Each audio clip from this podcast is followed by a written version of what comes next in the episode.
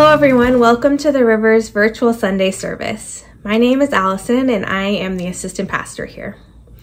We are currently in a sermon series called Understanding the Bible Through Jesus. We are going through the Bible and reading the stories through the lens of God's unconditional agape love. For the last few weeks, we've been looking at the life of Abraham. After many, many years of waiting, Abraham and Sarah had a son named Isaac. Isaac grew up and married a woman named Rebecca. Today, we are going to take a look at some stories about Rebecca's twin sons, Esau and Jacob. The Bible tells us that the first to be born was red and his whole body was like a hairy garment, so they named him Esau, which means hairy in Hebrew. Esau was also referred to as Edom, meaning red, in part because of his red skin and also because of an instance when he sold his birthright to his younger brother for red stew. The second to be born came out with his hand grasping Esau's heel, so he was named Jacob. In Hebrew, Jacob means he grasps the heel, which is a Hebrew idiom for he deceives. This is our first hint of what Jacob's character will turn out to be like. The boys grew up, and Esau became a skillful hunter, a man of the open country, while Jacob was content to stay at home among the tents. Isaac, who had a taste for wild game, loved Esau, but Rebekah loved Jacob. And so we see the stage being set for some sibling rivalry and family dysfunction, with one parent, Isaac, favoring Esau, and the other parent, Rebekah, favoring Jacob. When Isaac was old, suffering from blindness, and unsure how much longer he would live, he called Esau to him. Isaac instructed Esau to go hunt some wild game and prepare some tasty food after which Isaac would offer Esau his blessing. While Esau was out hunting, Rebekah devised a plan for Jacob to trick Isaac and receive the blessing intended for Esau. She told Jacob to go out and choose two choice young goats so that she could prepare the tasty food for Isaac. After hearing the plan, Jacob had some concerns. He worried that his smooth skin would give him away and that he might bring down a curse upon himself instead of a blessing. Rebekah reassured him, saying, Let the curse fall on me. So Jacob followed Rebekah's instructions. He went out and got the goats, and Rebecca prepared the food. Then Rebecca dressed Jacob in Esau's clothing and covered Jacob's hands and the smooth part of his neck with the goat skins, so he would be hairy like Esau. When Jacob was finished getting ready, he presented himself to his father Isaac. Jacob went close to his father Isaac, who touched him and said, The voice is the voice of Jacob, but the hands are the hands of Esau. He did not recognize him, for his hands were hairy like those of his brother Esau. So he proceeded to bless him. Are you really my son, Esau? he asked. I am, he replied. Then he said, my son, bring me some of your game to eat so that I may give you my blessing. Jacob brought it to him and he ate. And he brought some wine and he drank. Then his father Isaac said to him, Come here, my son, and kiss me. So he went to him and kissed him. When Isaac caught the smell of his clothes, he blessed him and said, Ah, the smell of my son is like the smell of a field that the Lord has blessed. May God give you heaven's dew and earth's richness, an abundance of grain and new wine. May nations serve you, and peoples bow down to you. Be Lord over your brothers, and may the sons of your mother bow down to you. May those who curse you be cursed, and those who bless you be blessed. After receiving the blessing, Jacob left. Moments later, Esau returned, and Isaac discovered the deception. Isaac trembled violently and said, Who was it then that hunted game and brought it to me? I ate it just before you came, and I blessed him, and indeed he will be blessed. When Esau heard his father's words, he burst out with a loud and bitter cry and said to his father, Bless me, me too, my father. But he said, Your brother came deceitfully and took your blessing. Esau said, Isn't he rightly named Jacob? This is the second time he has taken advantage of me. He took my birthright, and now he's taken my blessing. Then he asked, Haven't you reserved any blessing for me? Isaac answered Esau, I have made him lord over you, and have made all his relatives his servants, and I have sustained him with grain and new wine. So what can I possibly do for you, my son? Esau said to his father, Do you have only one blessing, my father? Bless me too, my father. Then Esau wept aloud. His father, his father Isaac answered him, Your dwelling will be away from the earth's richness, away from the dew of heaven above. You will live by the sword, and you will serve your brother. But when you grow restless, you will throw his yoke from off your neck. Esau held a grudge against Jacob because of the blessing his father had given him. He said to himself, The days of mourning for my father are near. Then I will kill my brother Jacob. Wow. This story is so interesting and it brings up so many questions. For example, how are we supposed to feel about Jacob? Are we supposed to be rooting for him to succeed in his trickery or hoping that he'll fail? And why didn't Isaac offer blessings to both of his sons from the start? we aren't talking about inheritance here. We are talking about a blessing, a prayer for God's favor and protection. Didn't Isaac hope that both of his sons would experience good things in life? And why did Isaac go along with Jacob's scheme? Once the deception was realized, couldn't Isaac have just offered Esau a blessing as well? What held Isaac back? Was it pride? or a mistaken belief that God's blessings are limited and scarce? What exactly is going on here? And where is God in all of this? Today, I want to offer some perspectives that can help us make meaning out of the Jacob Esau story, and that can guide us as we seek to answer these questions together. First, early listeners may have celebrated and rooted for Jacob and Rebecca. The earliest versions of Jacob's story likely date all the way back to the oral traditions told by tribal Israelites.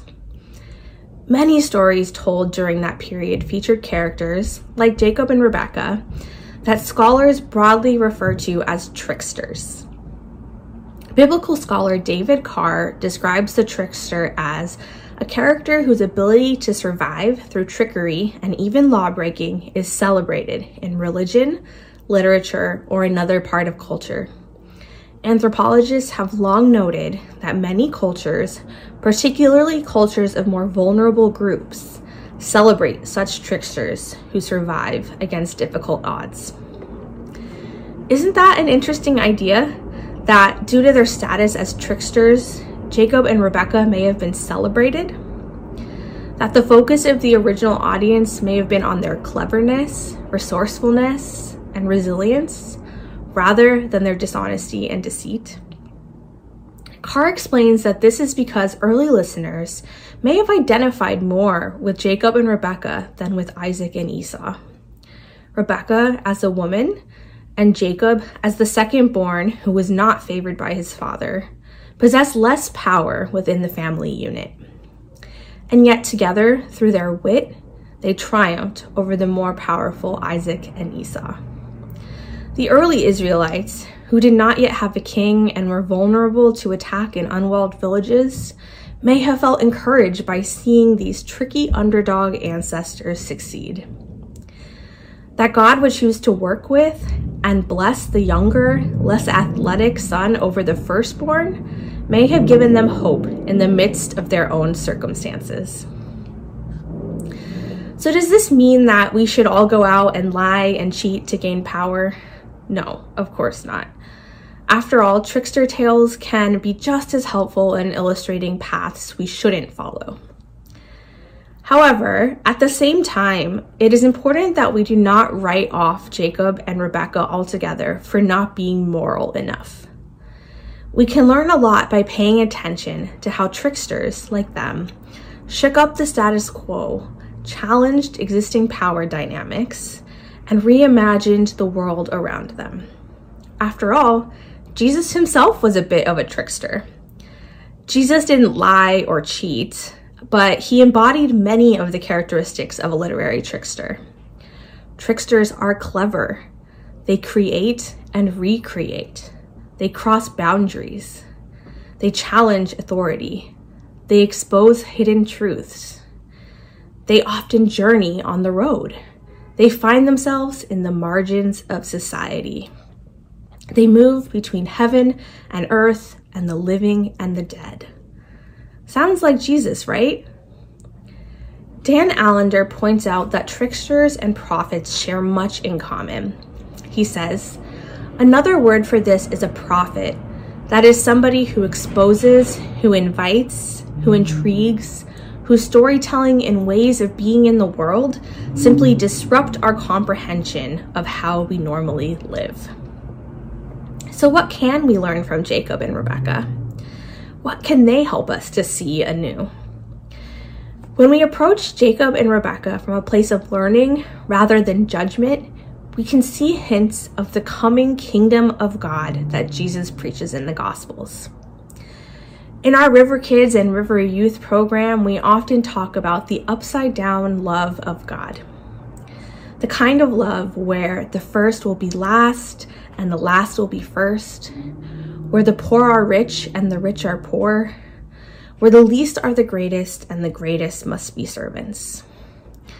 Jacob and Rebecca point us in the direction of this upside down love. They remind us that our value is not based on power or worldly status or talent or even morality. It is rooted in the unconditional agape love of God, where each and every one of us is chosen and cherished. Another perspective that can help us make sense of the story of Jacob and Esau is later readers approach the story through the lens of current events. While the earliest versions of Jacob's story go all the way back to the oral traditions told by tribal Israelites, scholars date the written version of Genesis to the period of the monarchy, not long after the time of David. And as you'd expect, the way the story was told was shaped by the events and perspectives of the time. You can think about it like the television show The Crown, while the show depicts events from the past, it does so while being influenced by current events and by the creator's perspectives and understandings in the present. One way to read the story of Jacob and Esau is as a political allegory, where Jacob represents the kingdom of Israel and Esau represents the kingdom of Edom. This would have been obvious to the original readers because Jacob and Esau are actually named for the two kingdoms.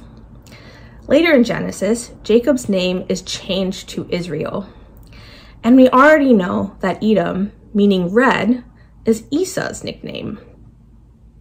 In case that wasn't clear enough, the writer spelled it out like this Isaac prayed to the Lord on behalf of his wife because she was childless. The Lord answered his prayer, and his wife Rebecca became pregnant. The babies jostled each other within her, and she said, Why is this happening to me? So she went to inquire of the Lord. The Lord said to her, Two nations are in your womb, and two peoples from within you will be separated. One people will be stronger than the other, and the older will serve the younger. According to this passage, each child represented a nation.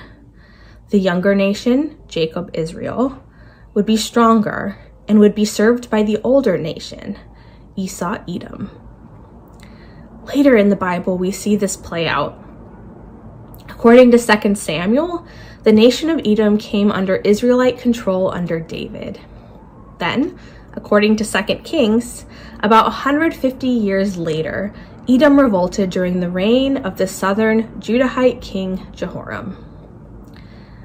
Don't Isaac's decisions and words of blessing to Jacob and the sort of anti blessing to Esau make more sense given this context? Especially this line to Esau You will serve your brother, but when you grow restless, you will throw his yoke from off your neck. That is exactly what happens with the nations of Israel and Edom. I am amazed by the Bible's ability to continue to speak truth to people in very different places and times. But it is important to note that depending on context, the same story can resonate in very different ways. For example, with the Jacob and Esau story, the tribal Israelites drew strength from seeing tricksters triumph, while readers of Genesis in the monarchic period adapted the story to make sense of their own political realities. This brings me to my last point. When we come to the Bible, we experience it through the filter of who we are as individuals and as a community. Our interpretations of the stories are shaped by the language we speak, the time period we live in, the culture around us, the identities we hold, including gender, race, class, age, sexual orientation, nationality, and so on. The characters we are drawn to and how we perceive them will vary based on our experiences, our roles, such as being a parent or not, our birth order, our faith backgrounds, and by the lenses we choose to adopt when reading the Bible. We advocate for the lens of God's unconditional agape love.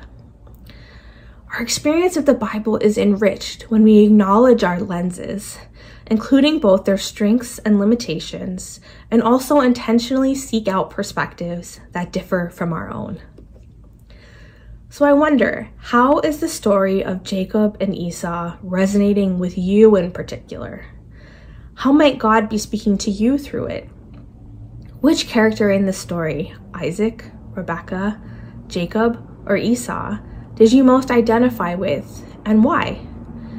Who were you rooting for or against? And how is that influenced by the forms of power and identities you do or do not hold? I would love to hear your answers to these questions and any other thoughts you may have on this story. If you are interested in discussing this sermon together, please join our sermon discussion group during the Zoom service. The service starts at 11 a.m. Eastern Time and the discussion group group kicks off around 11:45. I hope to see you soon and have a wonderful week.